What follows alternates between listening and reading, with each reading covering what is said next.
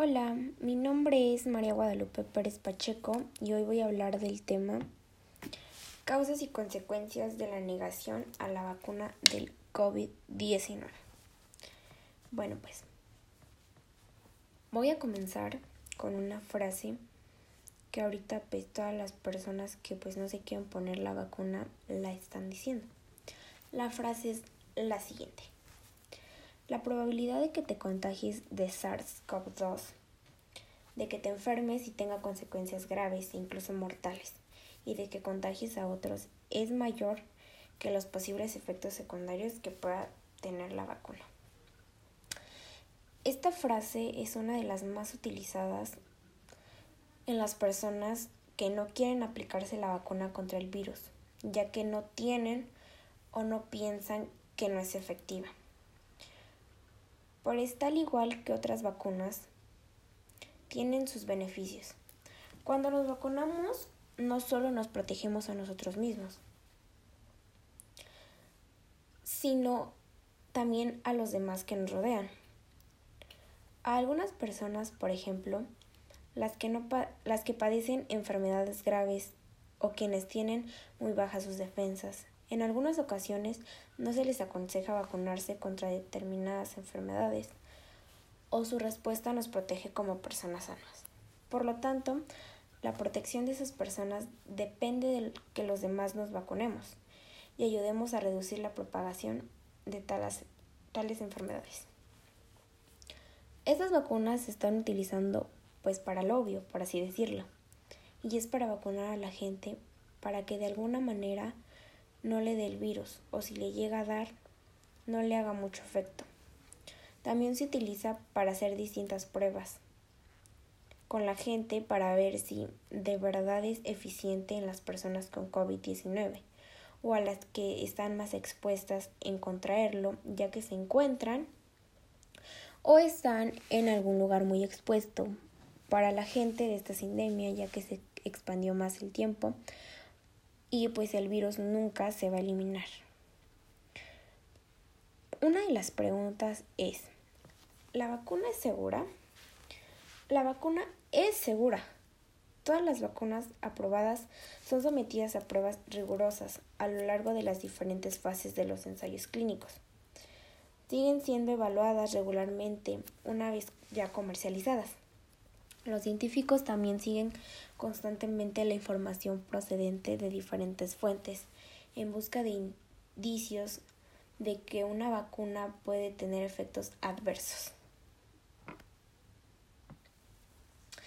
El 31 de diciembre del 2019, en Wuhan, China, se reportaron los primeros casos de neumonía procedentes de un virus, desconocidos a la Organización Mundial de la Salud. Así siendo el 30 de enero que la OMS declara al coronavirus una emergencia internacional de salud pública. A partir de entonces, varios laboratorios y científicos se han puesto a trabajar para encontrar una vacuna efectiva para combatir el SARS-CoV-2 lo más rápido posible. Desde inicios de la pandemia, que se ha convertido en sindemia, por cierto, se han hecho varios prototipos de vacuna por parte de instituciones nacionales de la salud para propagando esperanza de poder salir adelante lo más rápido posible. Sin embargo, pues la desconfianza y desinformación se hicieron presentes desde la primera noticia de que una posible vacuna ya iba a haber. Creando rumores falsos, como que nos iban a inyectar un chip a través de la vacuna para poder tenernos controlados. O que podías morir si te vacunaban. Muchas cosas. Esos rumores se han creado y difundido especialmente en medios de comunicación poco fiables o en redes sociales como Twitter, Facebook, Instagram, incluso en cadenas de WhatsApp por personas pues ya en su mayoría ya mayores, provocando preocupación y estrés en las demás personas. Eso se ha causado y causado la negación de una gran parte de la población a aplicarse alguna de las vacunas que han sido aprobadas por la OMS que recién se están llevando pues a cabo en nuestro país. Si de verdad toda la gente se vacuna, esto se acabaría muy rápido. Pero como se debe saber, pues mucha gente está desinformada y cree en todos los rumores que se encuentran y se están presentando sobre los efectos secundarios de la vacuna. De que le hace daño a las personas al vacunar. Las causas por no vacunarse son porque hay mucha desinformación, ya que la gente publica información falsa, como que te mates inyección o que si no te infectas de COVID, esa vacuna iba a provocar que te infectaras y porque provoca efectos secundarios.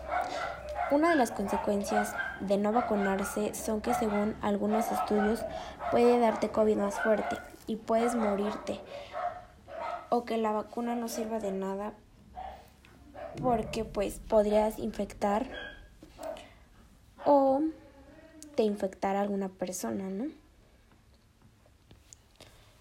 Otra de las preguntas es, ¿cómo están funcionando estas vacunas en el mundo real? Una vez las vacunas han sido aprobadas por las agencias reguladoras, comienzan los estudios a pie de calle con la finalidad de reconocer la efectividad de la vacuna. Ya no se compara entre vacuna y placebo, sino entre personas vacunadas y personas no vacunadas. Otra pregunta es, ¿qué nos espera en el próximo mes y en los siguientes meses? Ya sabemos que estas vacunas funcionan y son seguras. Como ya anticipamos en un artículo anterior, en un año desde que comenzó la pandemia tenemos más de un caballo ganador. Es de esperar que lleguen a la meta muchas otras que supondrán mejorar, como eliminar la transmisión del virus o adaptarse rápidamente a nuevas variables.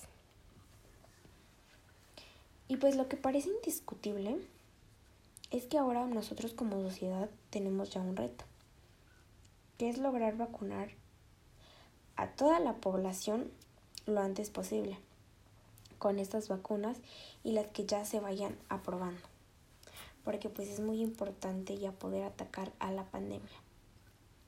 No es sencillo comparar la eficacia de estas vacunas, pero sí sabemos que es muy superior a la de otras que se administran rutinariamente, como la de la gripe. Y si podemos comparar los efectos secundarios, esos pues son similares. Y en la inmensa mayoría de los casos se disipan en 24 a 48 horas, atenuados con analgésicos. Igual que las vacunas que rutinariamente pues se les pone a los bebés. Algunos efectos de la vacuna son en el brazo donde recibió la vacuna inyectable, el paciente tiene dolor, tiene enrojecimiento e hinchazón. En el resto del cuerpo pues son cansancio, dolor de cabeza, dolor muscular, mm, escalofríos, fiebre o incluso náuseas. Estos efectos secundarios suelen aparecer al cabo de uno a dos días después de vacunarse. Los efectos secundarios podrían afectar su capacidad para completar sus actividades cotidianas en este lapso de tiempo, pero deberían desaparecer en pocos días. Obtenga consejos acerca de qué esperar luego de recibir la pues la vacuna.